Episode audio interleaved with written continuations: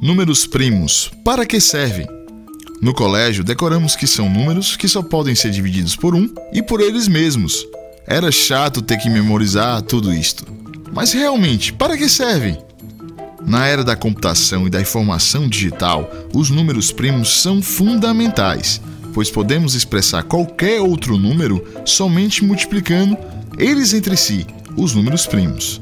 Por exemplo, para expressar o número 222, basta multiplicar os números primos 2, 3 e 37. Isto vale para qualquer outro número que você possa imaginar. Daí podemos diminuir arquivos e otimizar processos na computação, tornando os números primos muito, muito importantes no mundo moderno. Ainda bem que decoramos 1, 2, 3, 5, 7. Ciência do Povo.